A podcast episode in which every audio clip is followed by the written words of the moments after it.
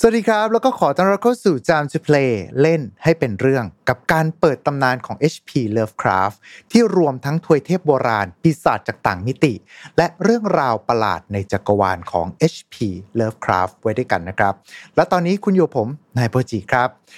จากครั้งที่แล้วเนี่ยเราได้มีการเอ่ยถึงวิวรณ์แห่งกรากินะฮะหนังสือชุดที่รวบรวมข้อมูลต้องห้าม พิธีกรรมต้องสาบ แล้วก็มนอัญเชิญเทพจากต่างโลกเข้าไว้ด้วยกัน ว่าแต่อะไรคือวิวรณ์แห่งกรากิ มันจะเป็นแค่หนังสือลึกลับแบบ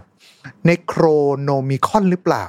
หรือว่ามันได้รับใช้อะไรที่ยิ่งใหญ่ไปกว่านั้นสำหรับวันนี้ครับ เราจะมาเล่าเรื่องราวต้นกำเนิดของวิวรณ์แห่งกรากิ และเทพที่อยู่เบื้องหลัง นั่นก็คือ เทพโบราณจากต่างโลก กรากินั่นเองครับ เรื่องราวความสยองขวัญในวันนี้จะเป็นอย่างไร ขอเชิญทุกท่าน เตรียมค่าสติ sanity ไว้พร้อม แล้วเชิญมาร่วมดำดิ่งกันกับจามจุเพลของเราในวันนี้ครับ Mission to Pluto Podcast let's get out of your orbit Time to play เล่นให้เป็นเรื่อง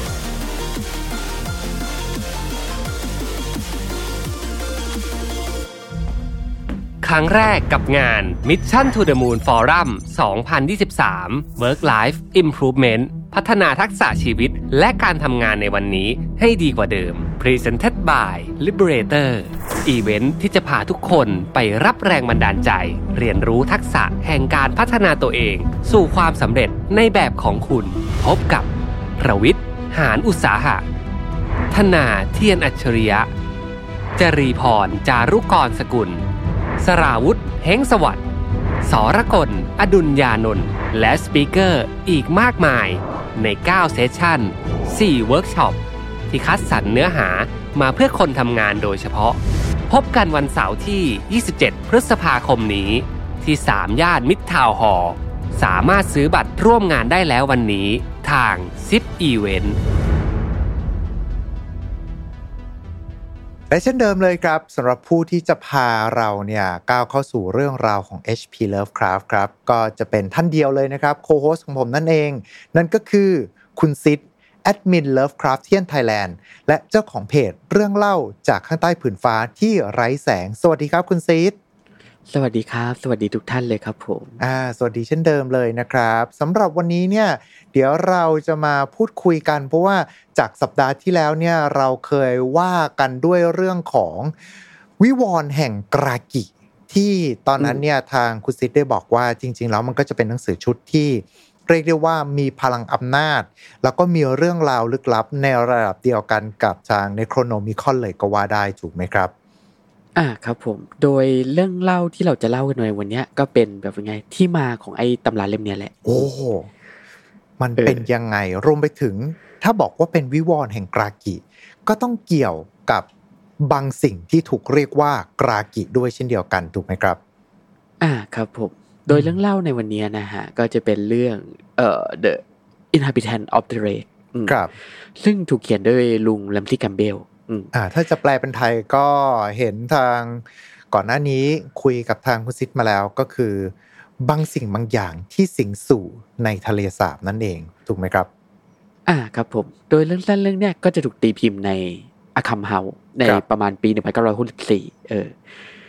ก็ลุง Ramsey Campbell เนี่ยจะเป็นหนึ่งในนักเขียนนะฮะในแบบว่าไงนะยุคหลังก็คุณ Lovecraft อะฮะอืมครับเป็นนักเขียน Lovecraftian horror ที่ค่อนข้างดังพอสมควรอืมซึ่งเราก็จะค่อนข้างคุ้นชินกับลุงเนี่ยพอสมควร ถ้าเกิดคุณเล่นพวกบอร์ดเกมอะไรเงี้ยใช่ไหมครับพอเทพไปเนี่ยพอเทพหลายองค์ของลุง Ramsey Campbell เนี่ยก็ไอ้เอ่อก็เป็นจะมาปรากฏในอย่างบอร์ดเกมใช่ไหมอย่าง Arkham Horror อย่างเงี้ยอือืมมซึ่งเทพที่เรากำลังจะเล่ากันต่อไปเนี่ยก็เป็นหนึ่งในเทพของลุงเช่นกันอืม ครับผมเรียกได้ว่าลุง Ramsey Campbell นี่ก็ถือว่าเป็นหนึ่งในคนที่มีอิทธิพลกับเรื่องราวในจักรวาลของ Lovecraftian มาก ๆ เลยทีเดียว แต่ว่าเรื่องราวในวันนี้จะเป็นอย่างไร ขอเชิญคุณซิดเลยครับอ่าฮะโดยเรื่องเล่านี้นะฮะก็จะเป็นเรื่องที่ถูกเล่าโดยคุณอดัมครับ ชื่อเต็มๆก็คือคุณอดัมเคียนี่อืมก็คือว่าคุณอดัมเนี่ยนะฮะก็ได้ไปแบบง่ายไปเจอประสบการณ์ประหลาดนะครับจากทะเลสาบแห่งหนึ่งใน Brichester อืมอืม ซึ่ง Brichester เนี่ยก็เผื่อใครไม่ได้ฟังในบทก่อนๆนะฮะก็ครับขอบอกไว้นิดนึงว่า Brichester เนี่ยเป็นเมืองในอังกฤษอืมครับแต่มันไม่ได้เป็นเมืองที่มีอยู่จริงนะ คือมันจะเป็นฉากหลังของลุง Ramsey Campbell อะฮะ คือเรื่องสั้นอะไรหลาย ๆ เรื่องเนี่ย ก็จะเกิดในเมืองที่ชื่อว่าไบรสเตอร์นี่อืมอ่า ก็จะเป็นลักษณะให้นึกสภาพเหมือนย้อนกลับอาไปคามะเออ ประมาณ 70-80 ปีที่แล้วอะครับ แล้วก็อาจจะเป็นอ่าลักษณะคล้าย ๆ กับ เมืองในช่วงยุคอุตสาหกรรมอย่างลิเวอร์พูลหรือว่าแมนเชสเตอร์อะไรประมาณนี้ อาจจะค่อนข้างคล้ายลิเวอร์พูลมากกว่า เพราะครับลุงแรมซี่แคมเบลเนี่ยจะเป็นสเกลฮะอืมคือเติบเติบโตเป็นในสเกลเมืองลิเวอร์พูลอ๋อครับผมโอเคครับผมเรียกว่าเอาอ่าเซตมาจากบ้านเกิดเขาเนี่ยเองนะฮะ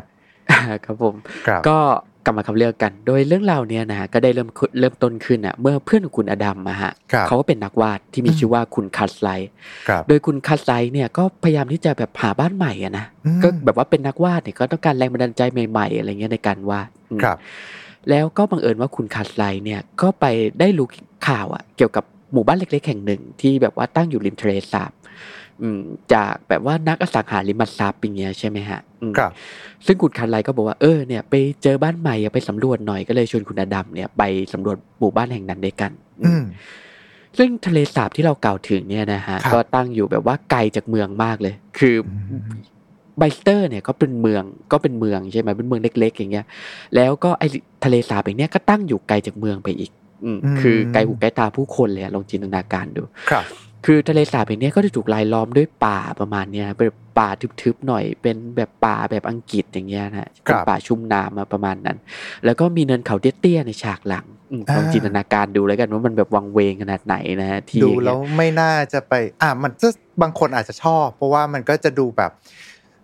สงบแล้วก็ดูเป็นส่วนตัวดีแต่ความรู้สึกของผม คือฟังแล้วรู้สึกว่า ดูจะเป็นไก ลผู้ไกลคนไปหน่อยเหมือนจะเป็นฉากหลังสำหรับหนังสยองขวัญสักเรื่องหนึ่งอืม แล้วไอ้น้ำในทะเลสาบเนี่ยก็ถูกอธิบายไปด้วยนะในเรื่อคงรับสั้นว่าแบบว่าดำเมี่ยมเลยประมาณเนี้ยอะโอเค เป็นฉากหลังในหนังสยองขวัญแน่นอนครับ เออ แล้วก็มันก็ประจวบกับแบบว่าบรรยากาศแบบ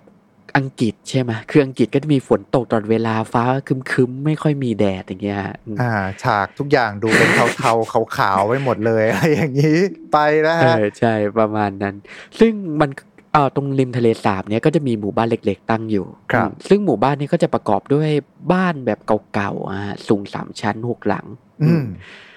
ประมาณเนี้ยตั้งอยู่ริมทะเลสาบลองจินตนาการดูนะ แล้วมันก็จะมีแบบว่าถนนเนี่ย แบบว่า เลาะแบบริมทะเลสาบด้วยประมาณเนี้ยฮะ แต่ครัก็บเป็นถนนเก่าๆนะผุพังแล้วอืมซึ่งบ้านทั้งหกหลังเนี่ยไอ้ห้าหลังเนี่ยก็แบบอยู่ในสภาพเสื่อมโทรมเลย คือครับอาศัยอยู่ไม่ได้แน่นอน ยังไงก็ตามอะมันมีอยู่หลังหนึ่งที่ยังอืมมีสภาพดีอยู่ครับ ซึ่งก็เลยแล้วก็ไอ้บ้านหลังเนี้ยก็แบบคุณคัสไลท์แกก็ได้กุญแจมา จากแบบว่านักอสังหาริมทรัพย์เงี้ยเพื่อให้ก็ไปสำรวจข้างในประมาณเนี้ยฮะครับ ซึ่งพอคุณ Cartwright ก็คุณอดัมเนี่ยเข้าไปภายภายในบ้านใช่ไหมก็พบเอ๊ะ ไอ้บ้านหลังนี้มันก็สภาพดีนะ ข้างในเนี่ยก็มีเครื่องเรือนพร้อมใช้งานเลยประมาณเนี้ยอือืมมซึ่งพอแบบสำรวจดูแล้วคุณ Cartwright ก็แบบเฮ้ยถูกใจว่าบ้านหลังนี้ก็เลยรีบกลับไปที่ Brichester เลย เพื่อที่จะตกลงการซื้อขายอืมครับ ก็คือแบบบรรยากาศเป็นใจด้วยบ้านนี้ก็พร้อมอยู่เลยประมาณเนี้ยเออต้องอธิบายเพิ่มนิดนึงว่าคุณ Cartwright เนี่ย คือที่บอกว่าเป็นนักนักวาดที่ว่าเนี่ยเขาจะอารมณ์แบบประมาณคล้ายๆนักวาดแบบคุณ Pickman เลยอะ เอออ่าอาจที่อธิบายเพิ่มเติมนิดนึงคือยังไงนะครับเออก็คุณ Pickman นี่ก็จะเป็นตัวเอกของเรื่องไอ้นี่ใช่ไหมฮะ Pickman's Model อืมซึ่งก็เป็นนักวาดแบบว่าเรื่องแบบว่าภาพประหลาดอย่างเงี้ยใช่ไหมอ๋อคุณ Cartwright นี่ก็สไตล์เดียวกันเลย อ่า ก็คือแกจะจะเป็นชอบตัวละครที่มาจากจักรวาลของ Lovecraft อีกทีหนึ่งสำหรับอ่า Pickman นั่นเองนะครับอ่า โดยคุณ Cartwright เนี่ยก็จะวาดแบบภาพแนวสยองขวัญเหมือนกันเลย แบบภาพแนวจิตตกสยองขวัญคล้ายๆกันเลยครับ แต่จะไม่บ้าเท่าคุณ Pickman ประมาณนั้นอืมอืมโดยพอทั้งสองเนี่ยกลับมาที่แบบสำนักงานอสังหาริมทรัพย์อะฮะใช่ไหมอืมคุณ Cartwright เนี่ยก็ได้เจอกับนายหน้าคนหนึ่งอืมคือก็ตกลงซื้อขายกันเรียบร้อยแล้ว แต่ก่อนที่จะจากกันนะคุณ Cartwright เกิดสงสัยขึ้นมาว่า เอ๊ะ แล้วไอ้เฟอร์นิเจอร์ในบ้านเนี่ยที่ถูกปล่อยทิ้งไว้มันเป็นของใครประมาณเนี้ยฮะครับใช่ไหมเขาก็ถามด้วยความสงสัยในหน้าก็เลยตอบตอบให้คุณคาสไลท์รู้แบบตามตรงเลยว่า เมื่อก่อนหน้านี้ไม่นานนะฮะ มันมีครอบครัวหนึ่งเนี่ยเพิ่งจะย้ายไปอยู่ไอ้บ้านหลังเนี่ย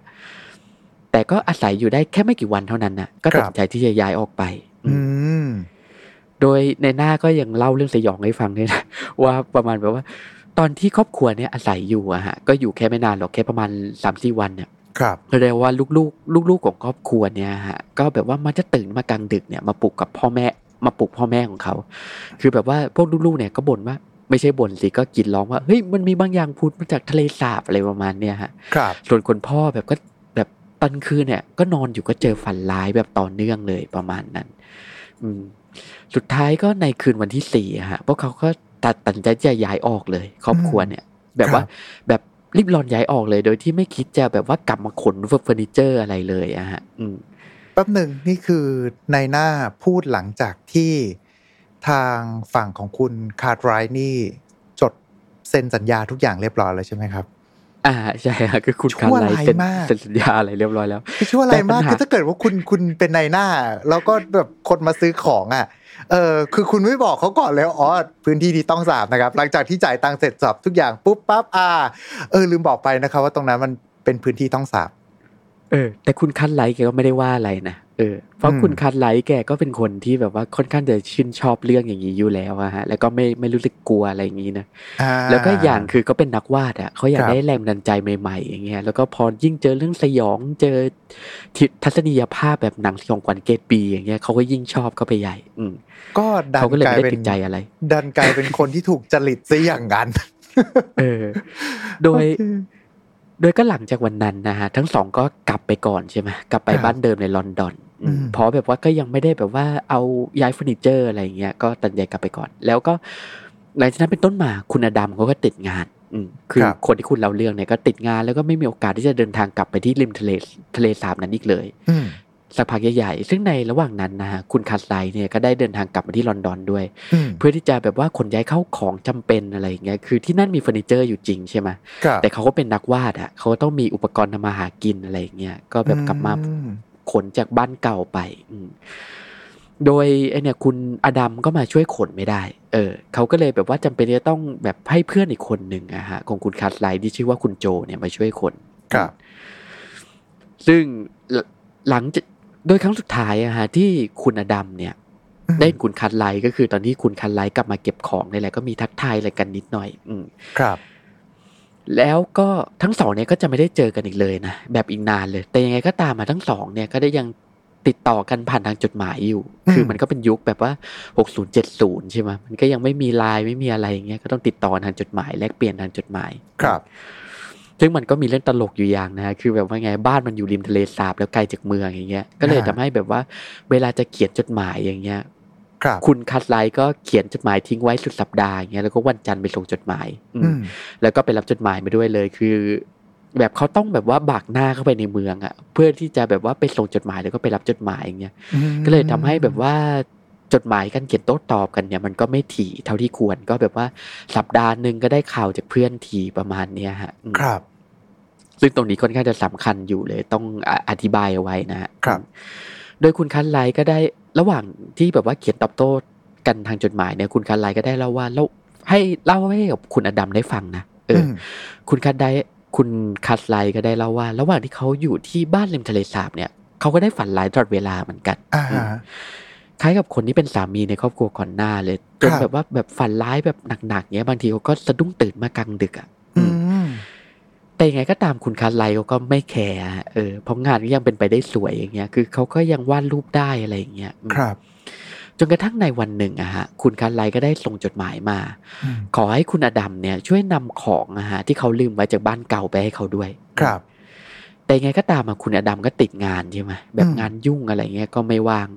คุณคัสไลก็เลยขอให้คุณโจเนี่ยนำของจากคุณอดัมไปส่งให้แทน อืมครับ ซึ่ง คุณเอ่อหลังจากนั้นเป็นต้นมาคุณโจก็หายไปเลย โจเออนี่ก็คือจะเป็นคนที่ทางฝั่งคุณอดัมก็คือเหมือนเป็นผู้ช่วยคุณอดัมอีกทีหนึ่งอืมก็คือคุณโจเนี่ยได้รับของจากคุณอดัมเพื่อไปส่งให้กับคุณคัสไลครับอืมประมาณเนี้ยแล้วนับตั้งแต่นั้นเป็นต้นมาคุณโจก็หายสาบสูญไปเลย อืมเออซึ่งคุณคันไลก็ได้เอ่ยถึงในจดหมายเหมือนกันประมาณว่าเอ๊ะเนี่ยเขาก็เขียนติดต่อกับคุณโจอยู่ตลอดเวลานะอ้าวแต่นับจากที่คุณโจเนี่ย ไปส่งของให้เขาถึงบ้าน เออ ไปไปถึงบ้านนะ ส่งของเสร็จสับแล้วครับแล้วก็หายไปเลยอืมเออ คือเขาก็แบบสงสัยว่าอ้าวโจหายไปไหนเงี้ยเขียนจดหมายไปต้องไม่ตอบ อืมอืมซึ่งในจดหมายฉบับต่อๆมาเนี่ย คุณคัสไลก็ได้เล่ากับให้คุณอดัมฟังด้วยนะ ว่าในคืนวันที่คุณโจเนี่ย แวะไปส่งของให้กับเขาถึงบ้านนะครับเออเขาก็ได้พบเจอกับเรื่องประหลาดบางอย่างอะนะอืมคือแบบว่าในตอนแบบดึกแล้วอะ เขาได้ยินเสียงเหมือนคนตะโกนอะดังแว่วมาแต่ไกลเลยโอ้โหแล้วก็มีเสียงเหมือนกับเครื่องยนต์ดังขึ้นมา แต่เขาก็ไม่แน่ใจเหมือนกันว่าเป็นเครื่องยนต์ของอะไรอะไรประมาณเนี้ยฮะครับ แล้วแบบว่าพอมองออกไปนอกหน้าต่างเนี่ย ที่อีกฝ้ากฝั่งหนึ่งของทะเลสาบอะ่ะเขาก็เห็นอะไรบางอย่างสีขาวๆเนี่ยเคลื่อนขยับอยู่ อืมแต่เขาก็มองไม่ชัดนะเพราะมันเป็นตอนกลางคืนอ่าแล้วนอกจากเนี้ยเขายังเห็นว่าผิวน้ำเนี่ยมันแบบมันมันสั่นกระเพื่อมด้วยอะ่ะอืมเออ แต่คือมันก็เป็นเหตุที่เกิดขึ้นในช่วงเวลากลางคืนใช่ไหมแล้วครับเขาก็อยู่แบบในบ้านเพียงลำพังอย่างเงี้ยเขาก็แบบไม่กล้าที่จะออกไปสำรวจประมาณเนี้ยเพื่อความปลอดภัยของเขาเองอะฮะอืมจนถึงตอนนี้เขาก็ยังเลือกที่จะไม่ออกจากบ้านนั้นนะฮะอืม ซึ่งคุณหลังจากนั้นเป็นต้นมานะฮะคุณอดัมกับคุณคันไลก็ยังเขียนจดหมายแลกเปลี่ยนกันตลอดแบบครับจดหมายรายสัปดาห์อย่างเงี้ยอืมอืมซึ่งคุณคันไลก็ยังเจอกับฟันไลยังต่อเนื่องอยู่นะครับเออ จนกระทั่งในวันหนึ่งอะฮะเขาก็เลือกที่จะแบบไปสืบเรื่องราวเกี่ยวกับหมู่บ้านริมทะเลสาบเนี่ยจากในหน้าคนเดิมเนี่ยแหละอืมเออที่บริษัทอสังหาริมทรัพย์อะแล้วก็ได้รู้เรื่องราวเพิ่มเติมด้วยว่าไอ้หมู่บ้านริมทะเลสาบเนี่ยได้ถูกสร้างขึ้นโดยกลุ่มประหลาด กลุ่มคนประหลาดอืมรับคือในเรื่องเขาจะไม่บอกว่าเป็นลัทธิอะไรอย่างนี้นะอ่าเขาจะบอกว่าเป็นกลุ่มคนที่ค่อนข้างจะแบบว่าเก็บเก็บตัวพอสมควรอะไรประมาณเนี้ยฮะครับ โดยไอ้กลุ่มคนเนี้ยก็จะมาสร้างไอ้หมู่บ้านริมทะเลสาบก็คือเป็นบ้านหกหลังเนี่ย ในช่วงประมาณปี 1790 ก่อนที่ไอ้โคเออครับผมตีว่าประมาณ 150 ปีที่แล้วก่อนที่คุณคาร์ทไรท์จะย้ายกลับเข้าไปประมาณนั้นอ่า ครับผมแล้วก็หลังจากนั้นนะในช่วงประมาณทศวรรษที่ 1860 ถึง 1870 เนี่ย คนพวกเนี้ยก็หายหายตัวไปอย่างลึกลับเลย คือไม่รู้คือไม่มีใครรู้เลยว่าไอ้พวกเนี้ยมันหายไปไหนประมาณเนี้ยฮะครับหลังหลังหลังจากนั้นน่ะคือบ้านพวกเนี้ยก็ถูกทิ้งไว้ใช่ไหมแล้วก็ถูกแบบว่าเข้ามาแบบว่าดูดูแลโดยสภาเมืองอย่างเงี้ยอืมแล้วก็ทำให้บ้านเหล่าเนี้ยถูกเปลี่ยนเมืองมาถูกเปลี่ยนมือมาเรื่อยอะไรประมาณเนี้ยฮะครับอืม เพราะแบบว่าเออจะปล่อยทิ้งไว้มันก็ไม่มีใครอยู่มันก็น่าเสียดายใช่ไหมก็เลยอืมมีคนแบบว่าเปลี่ยนมาอาศัยอยู่ประมาณเนี้ยแต่ยังไงก็ตามมันไม่มีใครอะสามารถที่จะอยู่ในหมู่บ้านอย่างเนี้ยริมทะเลสาบอย่างเนี้ยได้นานเลยครับแม้แต่ครอบครัวเดียวอืมแล้วก็นอกนอกจากเนี้ยฮะแบบว่าพอถามถามไทยไปถามไทยมาอย่างเงี้ยก็ทำให้คุณคาสไลอะรู้ว่าเอ่อไอ้กลุ่มคนประหลาดเนี่ยจะมีผู้นำอยู่คนหนึ่งที่ชื่อว่าคุณโทมัสลีครับ อืม ซึ่งคุณอืมโทมัสลีเนี่ยก็จะเป็นคนที่ค่อนข้างแปลกๆหน่อยนะฮะแบบว่าก็เป็นผู้นำลัทธิอย่างเงี้ยแล้วก็มีผู้นำความเชื่อเออเป็นผู้นำทางความเชื่อประมาณเนี้ยของคนในหมู่บ้านแห่งเนี้ยอืมครับ ที่เล่าว่ามีบ้านอยู่แค่หกหลังประมาณนี้ โดยในหน้าเนี่ยก็ได้เล่าเกี่ยวกับตำนานท้องถิ่นต่อไปด้วยนะว่า แท้จริงแล้วไอ้ทะเลสาบที่เห็นอยู่เนี่ย มันไม่ได้เกิดขึ้นตามธรรมชาตินะอืมเออ แต่ตำนานเล่าเล่าว่ามันเกิดขึ้นนะเพราะกระครั้งหนึ่งมานานมาแล้วเนี่ยมีอุกกาบาตอะที่ตกลงมาจากฟ้า เออ มาชนกับพื้นที่ตรงเนี้ย แล้วทำให้เกิดหลุมขึ้นมาอ๋อแล้วก็กลายมาเป็นทะเลสาบอ่าฮะแล้วก็กลายเป็นทะเลสาบขึ้นมา แล้วก็มีตำนานเล่าอีกว่า ไออุกกาบาตลูกเนี่ยก็ได้พาบางสิ่งอะจากเอกภพอันห่างไกลเนี่ย ติดอุกกาบาตมาด้วย เอออืมแล้วไอสิ่งประหลาดเนี่ยก็ยังแบบสิงสู่อยู่ในทะเลสาบนี้ อืมอืม ซึ่งนี่ก็เป็นแบบตำนานที่ถูกเล่าต่อๆกันมานะฮะ โดยพวกโทมัสลีแล้วก็พวกแบบว่าคนที่อาศัยอยู่ในแถบนั้นนะนะฮะครับอืมประมาณนี้ โดยหลังจากแบบได้ฟังเรื่องเล่าเนี่ย คุณคัสไลท์ก็เริ่มแบบว่ารู้สึกสนใจเกี่ยวกับที่มาที่ไปของไอ้หมู่บ้านนี้มากขึ้นมาเรื่อยๆอะฮะ ครับ แล้วก็อยู่มาวันหนึ่งเขาเลือกที่จะไปสำรวจบ้านหลังอื่นๆน่ะ ที่แบบว่าถูกปล่อยทิ้งร้างไว้ไม่มีคนอาศัยอย่างเงี้ยอืม แล้วก็ในบ้านหลังหนึ่งเนี่ยเขาได้พบเจอกับห้องลับใต้ดิน ที่เก็บซ่อนอ่าตำราประหลาดที่เรียกว่าวิวรณ์แห่งกรากิเอาไว้ อืมโอ้มาละมาละมาละ มันคืออะไรยังไงบ้างครับ เล่าต่อเลยครับเออโดยคุณคัสไลท์เนี่ยก็ได้เขียนเขียนทางจดหมายนะฮะบอกให้คุณอดัมรู้ด้วยว่า มันเป็นตำราฮะที่ถูกเขียนเขียนขึ้นโดยพวกลัทธิประหลาดเนี่ยอืมเพื่อบอกเล่าเกี่ยวกับเรื่องประหลาดอะไรทั้งหลาย แล้วก็เรื่องเกี่ยวกับเทพต่างโลก แบบว่าเออแบบ ดาวเคราะห์นี้มีตัวประหลาดอะไรอะไรประมาณเนี้ยฮะครับเออเป็นเรื่องราวประมาณนั้น แล้วก็มีคาถาอัญเชิญอะไรทั้งหลายด้วย อืมอืมอย่างในบทก่อนหน้าถ้าใครเคยได้ฟังใช่ไหมก็จะมีการอัญเชิญเทพดาวรอดมาครับซึ่งก็มาจากไอวิวรณ์แห่งกากินี้เหมือนกันครับ โดยไอเนี่ยเขาก็ได้พบเจอเรื่องราวเกี่ยวกับเทพตัวหนึ่งอะที่ชื่อว่ากรากิจากในตำราฉบับเนี่ยแหละ ครับ เออ และในวันหนึ่งนะฮะ คือคุณคาร์ทไรท์อะก็ในขณะที่แบบว่าเขามันจะเขียนจดหมายตอบ เออไม่ไม่ใช่คือคุณอดัมเนี่ยกำลังจะเขียนจดหมายตอบคุณคาร์ทไรท์อยู่เลย คือครับกำลังจะนั่งเขียนเลย แต่อยู่ดีๆโทรศัพท์ก็ดังขึ้นมาอืมเออ คือคุณคือคุณอดัมก็รับสาย อะคุณคาร์ทไรท์นี่เองโทรมา แต่ปัญหาคือคุณคาร์ทไรท์อะที่โทรมา คือแบบว่ากำลังตื่นเต้นตื่นตระหนกเลยอะฮะครับแบบว่าเอ้ยอยากขอความช่วยเหลืออย่างเร่งด่วนเลยเองอืมแบบว่าขับรถมาที่นี่เดี๋ยวนี้เลยได้ไหมประมาณเนี้ยอืมครับ คือแบบคุณคุณอดัมก็โมโหแบบอะไรวะอยู่อยู่ดีก็บอกแบบว่าจะให้ขับรถขึ้นขึ้นไปหาอย่างเงี้ยช่วยอธิบายหน่อยได้ไหมแบบจะเกิดอะไรขึ้นอย่างเงี้ยครับ แต่คุณคัสไลก็ว่ามามาเดี๋ยวนี้เลยก่อนที่ตะวันจะตกดิน อืมอืมคือตอนที่โทรเนี่ยก็เป็นช่วงแบบว่าเย็นๆช่วงสายสายๆบ่ายๆประมาณเนี้ยฮะก่อนครับที่ตะวันจะตกดิน อืมอืม ซึ่งคุณอดัมก็หงุดหงิดนะเออแต่เพื่อนขอมาก็รีบสตาร์ทรถแล้วบึ่งขึ้นไปจากที่ไบรเชสเตอร์ทันทีเลย ครับ ซึ่งพอไปถึงที่นั่นก็เป็นช่วงก่อนที่ตะวันจะตกดินนิดหน่อย อืมอืมซึ่งพอไปถึงเนี่ยก็พบเออคือไม่ได้ไปที่บ้านนะฮะ คือคุณคาร์ทไรท์ก็ใช้ตู้โทรศัพท์อย่างเงี้ยเออในการโทรมา ครับ เออลองจินตนาการดูว่าอังกฤษมันจะมีตู้แดงใช่ไหมตู้โทรศัพท์ประมาณเนี้ยคุณคาร์ทไรท์ก็ใช้ตู้สาธารณะเนี่ยในการโทรหาคุณคุณอดัมแล้วเขาก็รออยู่ที่นั่นแหละ ไม่กล้ากลับไปที่บ้านอืมอันเนี้ยจะต้องเรียกว่าก่อนยุคที่มนุษยชาติจะมีมือถือ การที่อ่าเราจะโทรหากันนอกบ้านได้คือ ต้องไปใช้ตู้โทรศัพท์นะฮะเป็นโทรศัพท์สาธารณะที่หยอดเหรียญเอาอะไรเอาประมาณนี้แต่ถามว่าเวลาโทรไปหาตู้อื่นได้ไหมไม่ใช่ โทรไปหา โทรศัพท์บ้านของอีกฝั่งหนึ่งถ้าเกิดว่าคนที่เกิดมาหลังปี 2020 ผมเอ้ยหลังหลังปี 2000ผมว่า ไอ้ของแบบเนี้ยแทบจะไม่ค่อยเห็นแล้วล่ะ อืม ก็ประมาณแบบว่ากำเหรียญเป็นกำกำๆอะฮะใช่ไหมครับแล้วก็หยอดทีละเหรียญทีละเหรียญประมาณใช่นี้เอออ่าโอเค เชิญต่อเลยครับ ก็พอคุณอดัมไปถึงตู้โทรศัพท์อะเนี่ยก็พบเจอคุณคัสไลเนี่ยกำลังรออยู่ ซึ่งคุณอืมคัสไลก็รีบกระโดดขึ้นรถทันทีเลย บอกว่าครับเฮ้ยเองเองไม่ต้อง เองแบบว่าสตาร์ทเครื่องรอไว้เลยอืมรีบบึงออกไปเลย เออ ประมาณเนี้ยคือแบบอยู่ในการตื่นเต้นมากประมาณเนี้ยฮะครับ ซึ่งแต่ยังไงก็ตามอะคุณคัสไลก็ยังยืนยันว่าต้องรีบกลับไปที่บ้านของเขาก่อนอ้าวเพื่อเอาของมีค่า เออครับประมาณเนี้ยฮะอืม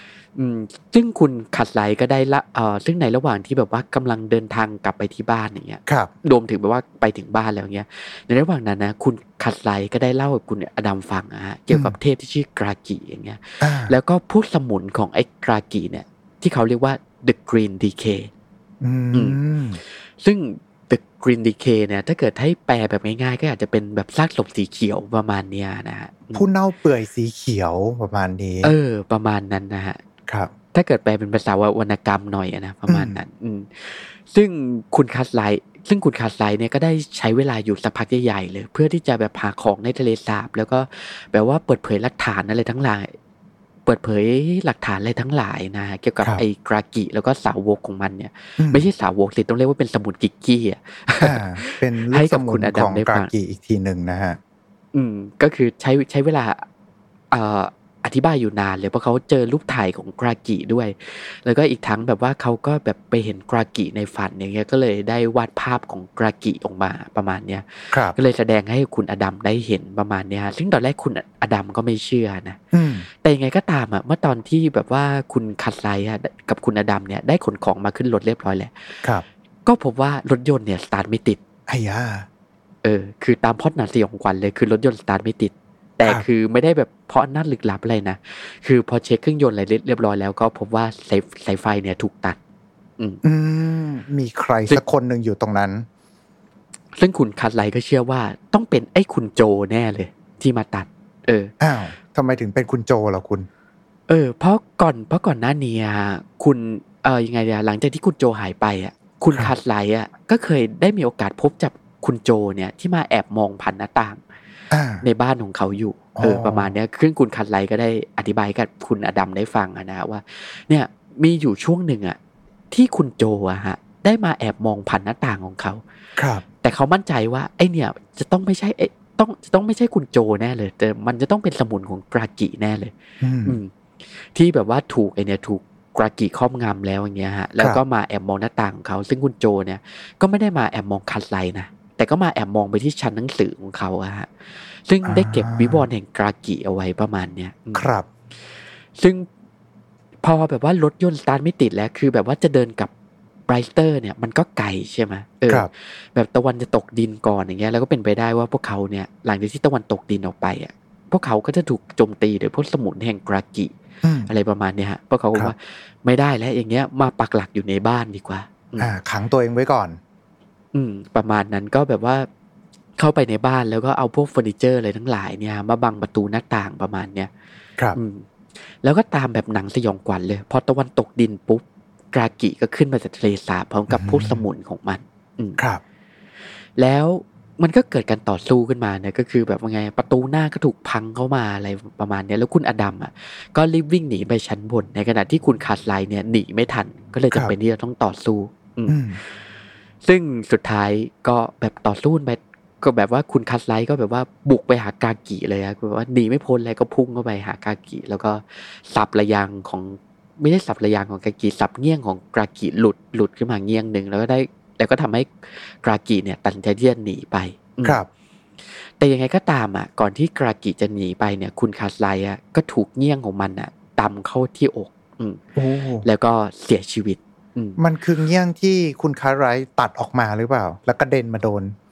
อ๋อไม่ไม่ไม่คือเป็นเงี้ยงอันอื่นนะฮะ ยังไงอ๋อก็ตามโอเคอะคุณคัสไลท์ก็สามารถที่จะตัดเงี้ยงได้อันหนึ่งประมาณนี้อืมครับ ก็คือสละชีพเลยฮะสละชีพสู้แล้วก็สุดท้ายก็ไล่กากิไปได้ตัวเขาก็ตาย ยังไงก็ตามคุณอดัมนี่ก็รอดนะเอออมแต่ยังไงก็ตามคุณอดัมเนี่ยคือไม่กล้าที่จะออกไปอะคือตอนนั้นหมายว่าตะวันตกดินแล้วก็ไม่กล้าที่จะออกไป ก็เลย ตัดสินใจที่จะรออยู่ที่ชั้นบนจน กระทั่งถึงเวลาตะวันขึ้นนะฮะอ่าก็คือตอนเช้า เออ ก็คือตอนเช้าแล้วก็คุณอดัมเนี่ยก็ค่อยลงมาแล้วก็พบกับร่างของคุณคาสไลเนี่ยที่นอนเสียชีวิตอยู่ โดยที่ยังมีเงี้ยงเนี่ย ปักอยู่ที่อกอืมครับ ซึ่งคุณอดัมก็ตัดสินใจที่จะพาร่างคุณคาสไลเนี่ยกลับเข้าไปในเมืองอืมครับซึ่งก็จากการตรวจสอบของนักวิทยาศาสตร์นะฮะ พวกเขาก็พบว่าไอ้เงี้ยงเนี่ยที่สังหารคุณคาสไลอะอืมมัน เป็นโลหะที่ไม่อาจจะพบได้บนโลกอะมเออ แล้วมันไม่น่าจะใช่โลหะด้วยนะ คือมันเป็นแบบว่าอวัยวะที่คล้ายกับสิ่งมีชีวิตอะที่เป็นโลหะฮะประมาณนั้น อืมก็คือหลังจากเหตุการณ์ทั้งหมดนะคุณอดัมเนี่ยก็พยายามที่จะเอาเรื่องเล่าเนี่ย หรือว่าประสบการณ์ที่เขาไปเจอไปเจอเนี่ย ไปเล่าให้กับเจ้าเจ้าหน้าที่ได้ฟังอะไรประมาณเนี้ยฮะ คือเขาต้องการที่จะแบบว่าถมทะเลสาบอะด้วยปูนประมาณนี้อืม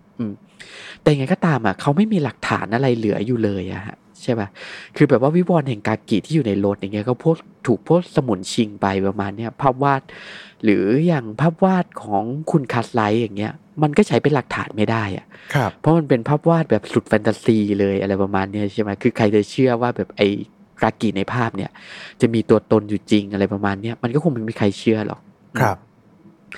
ก็เลยทำให้แบบว่าเรื่องเล่าทั้งหมดเนี่ยก็จบลงตรงที่เอ่อคุณคัสไลก็ตายไปแล้วก็ไม่มีใครที่เชื่อเรื่องเล่าของคุณอดัมเลยอืมครับ อืมและนี่ก็คือเรื่องราวทั้งหมดของผู้สิงสู่ในทะเลสาบอะครับ ถ้าอย่างนั้นมาถึงตรงนี้ละ อะไรคือตัวกรากิกันแน่ครับเนี่ย ถ้าเกิดว่าเราฟังมาจนถึงตรงนี้เราก็จะอนุมานได้ว่า ก็น่าจะเป็นสิ่งมีชีวิตจากต่างดาวหรือเปล่า อืมใช่ฮะถูกต้องเลยเป็นสิ่งมีชีวิตจากต่างดาวฮะเพครับราะมันมากับบุกกาบาตใช่ไหมอืมซึ่งในเรื่องเล่าเนี่ยก็มีการบอกเล่าด้วยว่ากรากิเนี่ย แท้จริงแล้วเป็นเทพอะฮะที่เอ่อหรือว่าเป็นสิ่งมีชีวิตจากต่างโลกก็ได้ครับที่แบบว่ามีอายุเก่าแก่เลย คือแบบว่าจะหลายล้านหลายร้อยล้านปีอย่างเงี้ยนะฮะอืมที่เดินทางมาจากเอกภพอันห่างไกลอืมคือมันเคยได้เดินทางมาพร้อมกับอุกกาบาตเนี่ยที่แบบว่ามันก็เหมือนยานอวกาศอะไรประมาณเนี้ยนะฮะครับ ก็ คือแล้วมันก็แบบว่าไอ้ยานอวกาศเนี่ยก็เคยได้เดินทางอะผ่านดาวเคราะห์ต่างๆ ที่ถูกเอ่ยถึงในตูลูมิตอเนี่ยมาเยอะแยะเลยอืมอย่างที่ถูกเอ่ยถึงในเรื่องเนี่ยก็จะมีอย่างยุคก่อนเนี่ยหรือแช็กไก่อย่างเงี้ยฮะอืมอืมซึ่งแช็กไก่เนี่ยก็จะเป็นดาวเคราะห์ดวงหนึ่งที่แบบว่าเรายังไม่เคยเล่านะมันก็จะเป็นดาวเคราะห์ที่เต็มไปด้วยเผ่าพันธุ์หนึ่งที่เป็นเผ่าพันธุ์แมลงครัที่บเรียกว่าแมลงแห่งแช็กไก่เอคอรับแล้วก็แบบว่าถูกทำลายลง เพราะดาวเคราะห์ที่ชื่อโกรธ ที่เราเคยเล่าไปแล้วอะนะฮะอ่าซึ่งถ้ามีเวลาเดี๋ยวเราก็จะย้อนกลับมาเล่าเกี่ยวกับแมลงแห่งแช็กไก่ให้ทุกคนได้ฟัง ซึ่งเป็นงานของของลุงแลมซี่แคมเบลเหมือนกันนะฮะครับ ซึ่งหลังจากที่เดินผ่านเอ่อตัวกรากิเนี่ย ได้เดินทางผ่านดาวเคราะห์อะไรทั้งหลายต่างๆนานาเนี่ยฮะสุดท้ายมันก็เดินทางมาถึงโลกของเรา แล้วก็มาจบที่เซเว่นวันเล่เนี่ยแหละ แล้วก็ยังพำนักอยู่ที่นั่นจนกระทั่งถึงปัจจุบันนี้ อืมอืมจนกระทั่งมันแบบถึกลายเป็นทะเลสาบอะไรประมาณเนี้ยฮะอืมจนถึงวันนี้ก็ยังคงเป็นพื้นที่ต้องสาบอยู่ดีนะครับ สักทะเลสาบหนึ่ง ซึ่งอยู่ในประเทศอังกฤษอาจจะมีตัวกรากิแอบแฝงอยู่ก็เป็นได้อ่าอ่าโดยแต่ถ้าเกิดมาแบบนี้แปลว่าเป็นแค่เป็นแค่มนุษย์ต่างดาวเฉยๆ หรือเปล่า แต่ทำไมคนที่ไปติดต่อด้วยเขากลายเป็นว่าเขาได้ความรู้ต่างๆ มากมายเลยอะครับ อืม ก่อนอื่นเรามาฟังตัวแบบว่าไงคุณลักษณะของมันก่อนดีกว่าว่ามีอ่ารูปร่างหน้าตาแบบว่าน่ารักขนาดไหน ครับอืมคือกรากิเนี่ยนะฮะก็เป็นสิ่งมีชีวิตที่แบบว่ามองเผินๆเนี่ยจะคล้ายๆทากบนโลกมนุษย์เลยมเออ ก็จะถูกอธิบายไว้ในเรื่องสั้นว่ามันจะมี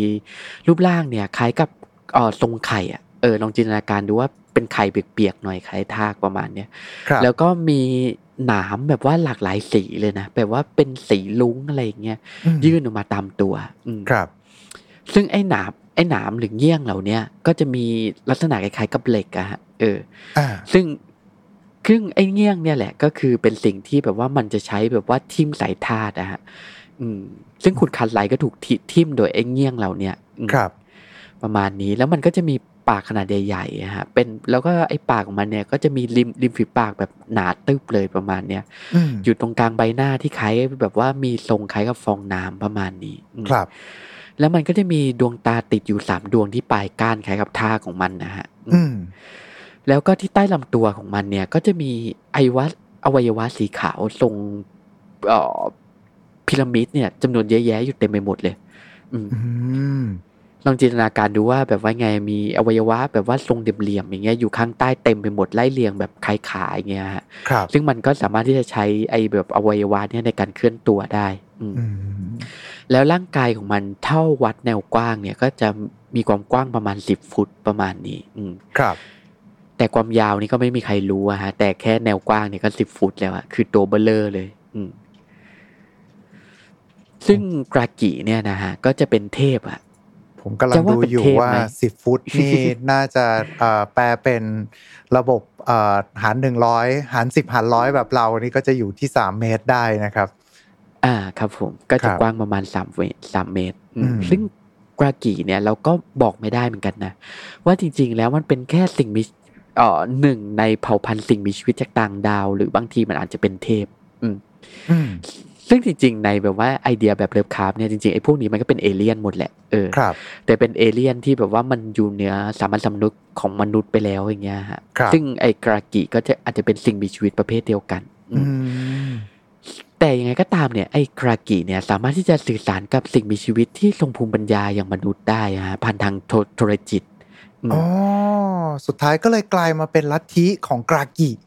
ก็อย่างที่บอกไปก่อนหน้านี้ก็คือจะมีอย่างโทมัสลีใช่ไหมที่เป็นผู้นำหมู่บ้านแล้วสุดท้ายก็กลายมาเป็นผู้นำลัทธิของกรากิอีกทีหนึ่งอ่าครับผม โดยมนุษย์เนี่ยก็สามารถที่จะ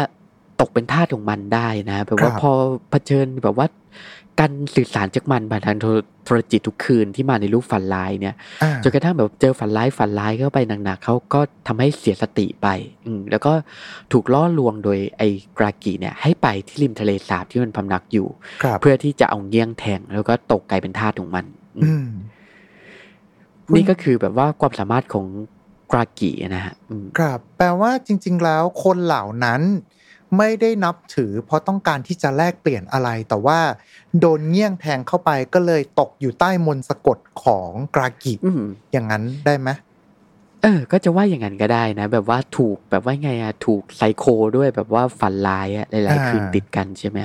โดนฝันร้ายฝันร้ายเข้ามาหลายๆคืนติดกันจนสติเสียอย่างเงี้ยเออครับแล้วก็ทำให้กรากิเนี่ยสามารถที่จะควบคุมได้ง่ายมพอควบคุมได้ง่ายมาอยู่ริมริมทะเลสาบอย่างเงี้ยก็ไม่ใช่เรื่องยากที่กรากิเนี่ยจะขึ้นมาจากทะเลสาบแล้วก็ทิ่มทิ่มเอาด้วยเงี้ยงครับ ซึ่งการทิ่มด้วยเงี้ยงเนี่ยมันก็จะคล้าย ๆ แบบว่าการการที่แบบซาตาน ตีตาลงบนร่างของแม่มดประมาณนั้นนะฮะอืมก็คือจะเป็นลักษณะของการเข้ามาครอบงำทางด้านจิตใจ อืม โดยไอ้เงี้ยงของมันเนี่ยนะฮะพอทิ่มเข้าไปเนี่ย มันก็จะปล่อยสารประหลาดนะฮะครับจากร่างของมันเนี่ยทำให้ซึมลึกอะลงไปในร่างของเหยื่ออืมซึ่งไอสสารประหลาดเนี่ยก็จะทำหน้าที่ควบคุมประสาทสัมผัสทั้งหมดเลยของเหยื่อฮะครับทำให้เป็นธาตุของมันโดยสมบูรณ์เลย อืมแต่อย่างไรก็ตามเนี่ย ไอ้ที่บอกว่าเป็นธาตุเนี่ย คือยังไงดีล่ะ ทั้งฝั่งธาตุเนี่ยถึงจะถูกกรากิควบคุมอะ แต่ก็จะได้รับรู้ภูมิปัญญาต่างๆอะฮะที่ครับกรากิรับรู้ด้วยอืมอืมจริง ๆ แปลว่ากากิเองเนี่ยถึงแม้ว่าหน้าตาจะดูเป็นสัตว์ประหลาดแบบ สัตว์ประหลาดสัตว์ประหลาดไคจูไคจู แต่ความเป็นจริงแล้วก็คือเป็นสิ่งมีชีวิตภูมิปัญญาจากนอกโลกแบบหนึ่งอ่าฮะใช่ เพราะตัวกรากิเองเนี่ยก็จะมี ความรู้เกี่ยวกับสัตว์ต้องห้ามทั้งหลายอะฮะใช่ปะครับเกี่ยวกับเทพจะต่างโลก หรือว่าวิธีอัญเชิญเทพเทพจะต่างโลกมาอย่างเงี้ยอืมซึ่งพอเหยื่ออย่างเงี้ย ที่แบบว่าถูกเงี้ยงมันถูกเงี้ยงมันทิมก็ให้เนี่ยแล้วก็กลายเป็นสาวกอะ่ะก็จะได้รับรู้ศาสตร์เหล่านี้มา แล้วก็พอได้รับรู้ศาสตร์เหล่านี้มา ก็เป็นพวกสาวกของกรากิเนี่ยแหละอืมที่ได้เขียนบทวิวรณ์แห่งกากิขึ้นมาอืมครับ ซึ่งบทวิวรณ์แห่งกากิเนี่ย ตอนที่คุยกันรอบที่แล้วเหมือนจะมีหลายเล่มถูกไหมคุณ อืม แต่ยังไงก็ตามมาพูดถึงไอ้พวกแบบว่า The Green Decay ก่อนดีกว่า เพราะมันอ่าน่าสนใจเหมือนกันนะครับเออเพราะไอเนี่ยพอเหยื่อเนี่ยของกรากิโดนทิมเข้าไปอะ ตอนช่วงแรกๆอะก็ยังคงร่างของมนุษย์อยู่นะเออครับคือถูกกรากิครอบงำเรียบร้อยแล้วแหละ แต่ยังคงร่างของมนุษย์อยู่อืมอืมคล้ายๆ กับคุณโจอะที่ยังแบบว่าเดินเหินในช่วงกลางวันอยู่ได้ประมาณเนี้ยอืมครับ แต่อย่างไรก็ตามอะพอเวลาผ่านไปอะฮะร่างของเหยื่อเนี่ยก็จะค่อย ๆ เสื่อมสลายไปเรื่อยอืมๆ ลองจินตนาการว่าค่อย ๆ แบบว่าเน่าเสื่อมไปเรื่อยๆ จนกลายเป็นสลามสีเขียวประมาณนั้นนะฮะอืมก็คือจะดูเป็นตัวหยุยๆแต่ว่าระหว่างทางก็จะค่อยๆ เปลี่ยนสภาพจากมนุษย์ธรรมดาดูเป็นซอมบี้ แล้วสุดท้ายก็เหลือเป็นแค่กลายเป็นก้อนเมือกเออ แล้วก็สุดท้ายสุดท้ายก็จะระเหยหายไปเลยประมาณเนี้ยอ๋อครับอืมแต่อย่างไรก็ตามเนี่ย คือในช่วงแรกๆเนี่ย ตัวไอเนี่ยตัวร่างของตัวสาวกหรือเหยื่อของกรากีเนี่ย ก็จะคล้ายกับมนุษย์ธรรมดาเลย คือครับตัวกรากีเนี่ยสามารถที่จะควบคุมได้ในระดับหนึ่งอืมอืมแล้วก็สามารถที่จะแบบว่าเดินเหินไปทำงานให้กับมันได้ประมาณเนี้ยฮะครับอืมซึ่งอย่างคุณโจเองก็เพิ่งถูกทิมไปใช่ไหมก็เลยทำให้สามารถที่จะออกมาได้กลางแดดอย่างเงี้ย แล้วก็มาทำลายเครื่องยนต์ของรถของคุณอดัมได้ใช่ไหมอืมครับ แต่ยังไงก็ตามอะพอร่างอะมันเสื่อมสภาพไปเรื่อยๆคล้ายกับซอมบี้อย่างเงี้ย ไอ้พวกสาวกของมันพวกเนี้ยที่เริ่มกลายเป็นสลามแล้วอะฮะก็จะไม่สามารถที่จะเคลื่อนที่ในตอนกลางวันได้อืม ก็จะแบบว่าไม่ไม่อาจถูกแสงได้เลยอะครับพอถูกแสงเสร็จก็จะแบบกลายเป็นปุ๋ยไปเลยประมาณเนี้ยอืมครับ ก็เลยทำให้พวกกลากิหรือทาสเนี่ย ก็จำเป็นที่ที่จะต้องรอช่วงเวลากลางคืนใช่ไหมกว่าที่จะขึ้นอืมจากทะเลสาบเนี่ย มาโจมตีคุณคาร์ทไรท์กับอดัมอืมครับอืมนี่ก็คือแบบว่าพวก the green decay นะฮะ ว่ามันเกิดอะไรขึ้นกับสาวกของกลากิอย่างเงี้ยอืมครับ ซึ่งจริง ๆ ไอ้พวกสาวกที่หายไปจริง ๆ ก็ไม่ได้ไปไหนหรอกก็อยู่กับคุณกลากิในทะเลสาบเนี่ยแหละ แต่คือกลายเป็น slave อะฮะเออืออมซึ่งในซึ่งในทะเลสาบเนี่ยจริง ๆ ก็ไม่ได้มีแค่คุณกรากิกับทาสด้วยนะเออเพราะบนอุกกาบาตเนี่ย ถ้าอิงตามตำนานที่เล่าต่อๆกันมานะฮะ ก็จะเล่าว่าบนอุกกาบาตเนี่ยมันก็จะมีเมืองอะ ติดมาด้วย อืมเออ คือแบบว่าเป็นเมืองคล้ายแบบว่าคล้ายอาณานิคมเลย ที่อยู่บนอุกกาบาตอย่างเงี้ย อืมครับ แล้วก็พอมาชนที่เซเว่นวันเรย์เนี่ย จึงเกิดเป็นหลุมอะไอ้เมืองไอ้เมืองที่ว่าเนี่ยก็ยังจมอยู่ใต้ทะเลสาบด้วยอืมเออ แต่ยังไงก็ตามเนี่ย เราจะไม่สามารถมองเห็นไอ้เมืองเนี่ย หรือว่ากรากีเนี่ย ที่อยู่ใต้ทะเลสาบได้ ยกเว้นแต่ว่าเราอะจะมองไปในมุมที่ถูกต้อง ครับเออ ก็คือต้องไปยืนอยู่ริมทะเลสาบเลย แล้วก็มองจากมุมใดสักมุมเนี่ย ถึงจะมองเห็นไอ้เมือง แล้วก็ไอ้กรากีเนี่ยที่อยู่ใต้น้ำอืมครับ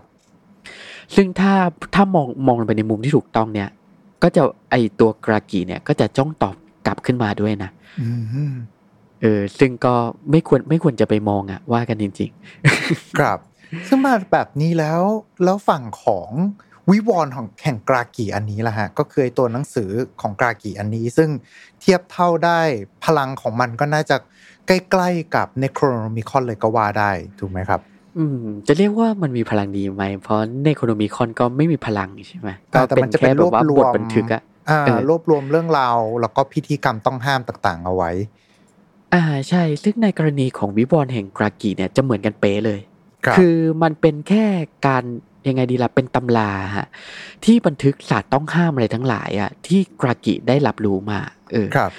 แต่ยังไงก็ตามตำราเนี่ยจะถูกเขียนขึ้นโดยเหล่าสาวกของกลากิอะฮะที่ยังเป็นมนุษย์เนี่ยก็เลยทำให้เอ่อตำราอะไรทั้งหลายเหล่าเนี้ยจะถูกเขียนขึ้นในภาษาอังกฤษอ่าอื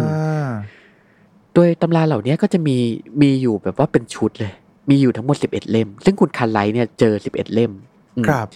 แล้วไอ้ตำราฉบับที่คุณคาร์ทไรท์เจอในห้องใต้ดินอย่างเงี้ย ไอ้อืมในห้องลับใต้ดินในเรื่อง อืม ก็จะถูกเขียนขึ้นด้วยมือทั้งหมดเลย อืม ครับ แต่ยังไงก็ตามนะฮะ ไอ้แบบว่าไอ้ตำราทั้งสิบเอ็ดเล่มเนี่ยในภายหลังอะ่ะ ก็จะมีแบบว่าคนน่ะ ที่มารับรู้เกี่ยวกับมันเนี่ย แล้วก็ลักไปตีพิมพ์ด้วย อืม แบบว่าคัดลอกไปไปตีพิมพ์อย่างเงี้ยอย่างแบบอย่างไม่เป็นทางการนะนะฮะครับ แต่ยังไงก็ตามไอ้ชุดที่ถูกตีพิมพ์ออกมาเนี่ย ก็จะมีเพียงไม่ก็จะมีเพียงแค่เก้าเล่มเท่านั้น อืม อ่า อีกสองเล่มจะไม่ได้มีครบสิบเอ็ดเล่ม อืม คืออาจจะแบบว่าคัดลอกคัดลอกเนื้อหาไปไม่หมดหรืออะไรประมาณเนี้ยฮะหรือแบบว่าคัดลอกเนื้อหาได้แค่เก้าเล่ม แล้วก็จำเป็นที่จะต้องหนีไปก่อน แล้วก็ทิ้งไอ้สองเล่มที่ยังไม่ได้คัดลอกเนี่ยเอาไว้ข้างหลังอะไรประมาณเนี้ยฮะอ๋อก็เลยทำให้บทคัดลอกที่แบบว่าคนทั่วไปได้เห็นเนี่ย ก็จะมีแค่เก้าเล่ม อืม ครับ แต่ยังไงก็ตามเนี่ยก็จะมีเสียงเล่าลือด้วยว่าไอ้ชุดตำราเนี่ยจริงๆอะมันควรจะมีมากกว่าสิบเอ็ดเล่มนะเอออืมมันควรจะมีมากกว่าที่คุณคาร์ทไรท์ได้เจอ ก็มีข่าวลือว่าแบบบางทีก็มีสิบสองเล่มบ้าง หรือบางทีก็มีสิบสามสิบสี่เล่มเลยบ้างก็มี เออ แต่ก็ไม่มีใครรู้แน่หรอกว่าจริง ๆ แล้วอะไอ้วิวรณ์แห่งกลากิเนี่ยมันมีทั้งหมดกี่เล่มกันแน่อืมครับอืมแต่จาก original จริง ๆ ก็อย่างในเรื่องเรื่องสั้นนี้ใช่ไหมคุณครับคาร์ทไรท์เองเนี่ย มาอยู่ตรงจุดที่พวกลัทธิเคยอยู่เนี่ย ก็เจอแค่สิบเอ็ดเล่มเหมือนกัน อืมอืมแต่นี่ก็น่าจะเรียกว่าเป็นต้นกำเนิดของตัววิวรณ์ตำราเวทมนต์แห่งกลากิ อันนี้นั่นเองนะครับผมเอออ่าบทโดยบทวิวรณ์แห่งกลากิเนี่ยนะฮะก็จะแบบว่าใช้บันทึกเกี่ยวกับพวกเทพต่างโลกอะของคุณลุงแรมซี่แคมเบลทั้งหมดเลยครับอืม เพราะลุงแรมซี่แคมเบลเนี่ยก็จะสร้างเทพขึ้นมาหลายตัวใช่ไหมฮะ อย่างอืมที่เราเล่าไปเนี่ยก็ยังมี Ghroth ใช่ไหมที่เราเล่าไปอืมหรือว่าอย่างดาวรอดเนี่ยเออแล้วก็อย่างกรากิอย่างเงี้ยแล้วก็จะมีเทพอีกหลายตัวเลย ที่เดี๋ยวเราจะมาเล่าให้ฟัง ก็ถูกครับบันทึกอยู่ในวิวรณ์แห่งกรากิเนี่ย แล้วก็สามารถที่จะถูกอัญเชิญมา เพราะไอ้วิวรณ์แห่งกรากินี่ด้วย อืมอืมซึ่งจะมีเทพเทพตัวหนึ่งอะที่แบบว่าหลาย ๆ คนคุ้นคุ้นชินกันเลยอืมนั่นก็คือสามารถ เอ่อจะมีเทพตัวหนึ่งที่ชื่อว่าอิโกโรนักอืมอ่าอีโกรนักเออจะเป็นเทพตัวเด่นเลยอะของลุงแรมซี่แคมเบลครับ แต่เดี๋ยวเราจะมาเล่าให้ฟังกันทีหลังว่ามันเป็นยังไงอะไรประมาณเนี้ยในบทต่อๆไปอะนะฮะอืมอืมครับผมซึ่งก็จะสามารถถูกอัญเชิญมาด้วยแบบว่าคาถาในวิวรณ์แห่งกรากิเนี่ยแหละฮะเลยเป็นเหตุผลสำคัญว่าทำไมอะเราถึงจำเป็นที่จะต้องมาเล่าเกี่ยวกับกรากิก่อน อืม เพราะไอ้ตำราเนี่ยมันสำคัญมากเลย แล้วจะผูกกับเรื่องราวหลาย ๆ เรื่องอะฮะที่เรากำลังจะเล่าต่อไป ที่ถูกเขียนขึ้นโดยลุงแลมซี่คัมเบลครับผมก็และนี่ก็คือ เรื่องราวของวิวรณ์แห่งกรากิ แล้วก็เทพจากต่างโลกกรากินั่นเองนะครับเหล่าศาสตร์ต้องห้ามที่ถูกเรียบรวมเอาไว้ และหลังจากนี้เราก็จะมาเล่ากันว่าด้วยเรื่องของเหล่าบรรดาเทพโบราณ แล้วก็เทพจากต่างโลก ที่ มีความเกี่ยวข้องและสามารถถูกอัญเชิญได้ผ่านตำรานี้นั่นเอง ยังไงก็ตามมันก็ต้องขอขอบคุณนะฮะ ทางคุณซิกเป็นอย่างสูงด้วยนะครับ ที่ได้มาเล่าให้กับพวกเราได้ฟังกันนะครับอ่าขอบคุณทุกท่านที่ฟังมาจนจบเช่นกันครับผม โอเคครับผมก็ขอบคุณทุก ๆ ท่านเลยนะครับสำหรับการรับชมหรือว่าการรับฟังกัน เช่นเดิมครับ ถ้าจะไม่รบกวนเกินไป ฝากกดไลค์กดแชร์กด Subscribe กด Follow ตามช่องทางที่ทุกท่านเนี่ยกำลังรับชมหรือว่า รับฟังกันอยู่นะครับ จะได้ไม่พลาดพอดแคสต์ดีๆ จากพวกเราชาวพลูโตครับ แล้วก็ช่วงที่ผ่านมาก็ได้ไปแวะเวียนตามร้านบอร์ดเกมหลาย ๆ ร้านอยู่นะฮะ ขอบพระคุณมากที่หลายร้านก็เริ่มที่จะชักชวนไปนั่งเล่นกันนะฮะ ก็อาจจะไปเจอกันที่ร้านใดร้านหนึ่งกันได้ ถ้าเกิดว่าใครสนใจอะไรยังไง หรือว่าคุณมักจะไปเล่นบอร์ดเกมกันที่ร้านไหน ช่วยพิมพ์คอมเมนต์เข้ามาด้านล่างนี้ก็ได้นะฮะเผื่อเดี๋ยวจะแวะเข้าไปดู เพราะว่านี่ก็แวะมาหลายร้านอยู่เหมือนกัน แล้วก็ได้เล่นเกมกับท่านผู้ฟังหลาย ๆ ท่านด้วย เช่นเดียวกันนะครับผมอะเดี๋ยวก็ตามวันนี้ขอบคุณนะครับ แล้วก็ไว้เจอกันใหม่โอกาสหน้าสำหรับวันนี้สวัสดีครับ Mission to Pluto Podcast let's get out of your orbit Time to play เล่นให้เป็นเรื่อง